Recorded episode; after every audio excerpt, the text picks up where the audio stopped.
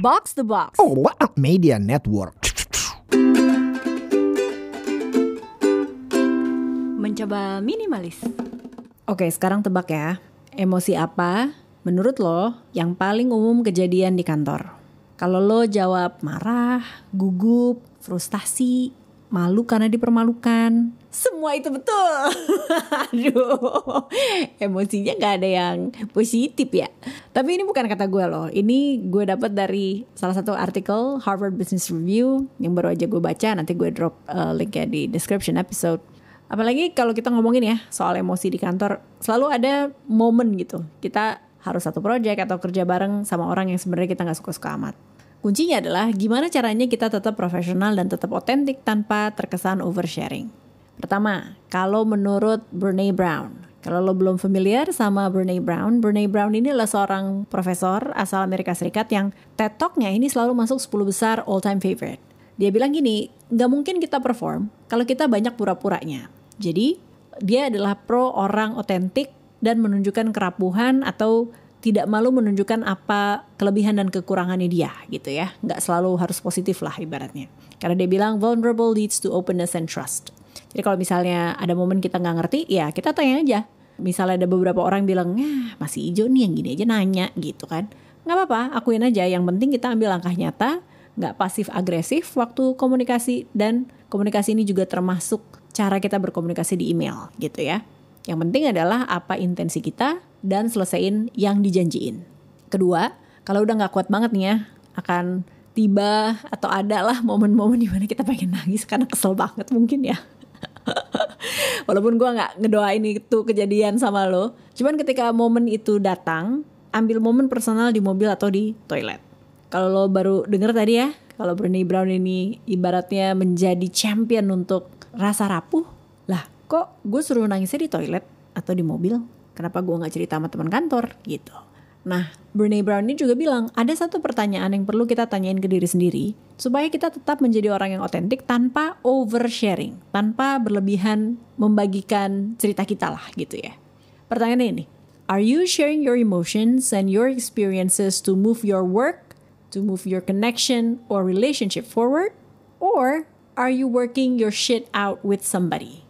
Because work is not a place to do that. Jadi gini, apakah lo sharing emosi lo gitu ya, itu akan membuat uh, progres dalam kerjaan, dalam koneksi, dalam relationship kita dengan karena konteks kantor ya, teammate kita, atau lo cuma mau nyampah aja?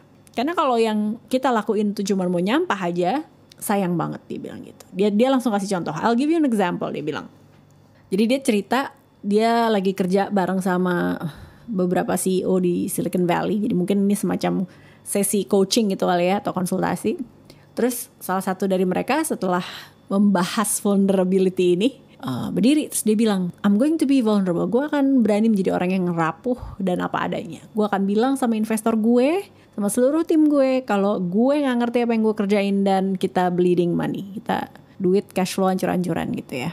Nah di situlah Brené Brown bilang kalau lo lakuin itu ke CEO ini ya, siap nggak nggak dapat funding lagi, siap nggak nggak dapat duit investasi lagi, dan lo siap nggak ngelihat tim lo yang udah ninggalin kerjaan sebelumnya ngarep bakal langgeng kerja sama lo, tapi ternyata umur kantor ini pendek atau startup ini pendek. Nah dari cerita ini dia menekankan pentingnya ambil jeda dan mengenal emosi. Kalaupun akhirnya setelah kita ambil jeda dan pengen cerita, pastiin kita cerita ke orang yang tepat gitu ya.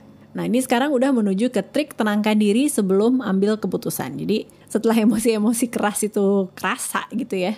Sebelum kita ambil keputusan atau ambil action, ada tiga cara menenangkan diri yang umum. Yang satu namanya nafas 478. Gue tahu teknik ini dari Mas Reza Gunawan almarhum. Uh, bukan beliau yang menemukan tapi beliau mempopulerkan. Jadi teknik pernafasan 478 ini adalah teknik cara narik nafas 4 detik, 4 detik yang narik nafas, ditahannya 7 detik, lalu dihembuskan 8 detik. Pelan-pelan tapi ya kan 4, 7, 8. Kalau itu udah lo lewatin dan kayaknya aduh gue masih butuh lagi um, atau gue mau coba cara lain. Cara kedua adalah ini gue pernah ngobrol sama Avo di salah satu episode gue lupa. Kita ngebahas buku Monster Meditation. Monster Meditation ini buku serinya Sesame Street. Jadi di buku itu ceritanya Cookie Monster tuh lagi nggak sabar. Cookie Monster kan senang makan cookie ya kan, biskuit tapi dia lagi bikin kuenya ditaruh di oven, nah itu lama banget gitu jadinya. Gimana caranya kita untuk mengelola rasa nggak enak ini? Karena harus sabar gitu kan. Nah, terus uh, ada teknik dari buku itu yang bisa dipraktekin juga sama anak-anak. Adalah mengucapkan dengan lantang apa yang dirasa oleh lima panca indera kita terus disebutin kencang-kencang. Misalnya nih sekarang lo lihat apa? Inderanya mata ya. Lagi lihat lampu warna kuning ada meja kerja di depan gue dengan teh kotak di atasnya. Misalnya kayak gitu. Udah? Itu kan baru satu panca indera ya. Terus nanti lo bisa ke uh, hidung ke lidah ke telinga dan kulit. Kalau lo masih membutuhkan cara lain lagi ada belly breath. Belly breath jadi nafas dari perut nafas perut.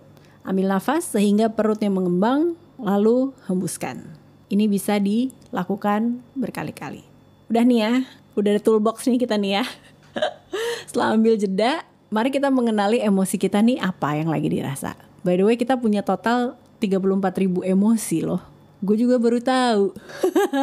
Dengan 8 emosi utama. Kalau lo belum pernah lihat, ada satu roda namanya Wheel of Emotion atau Emotion Wheels. Nanti gue drop linknya di sini. Di situ dia akan kembangin gitu kayak dari emosi utamanya beranak pinak menjadi apa gitu. Pastinya cara ini bisa dilakuin nggak untuk di kantor aja. Tapi menurut gue penting kali ini gue mau cerita sama lo karena siapa sangka ya kantor tempat kita kerja rentan nih sama empat emosi tadi. Marah, gugup, frustasi, dan malu. Kalau mau nyalahin orang mah gampang ya. Tapi kan kita besok ketemu orang itu lagi kalau emang kita nggak happy. Jadi nggak ada salahnya siapin diri. Karena nggak tiap hari rasanya kayak clip a day in the life in TikTok. Jadi good luck. Thank you for listening. Putty out. Bye for now. Mencoba minimalis.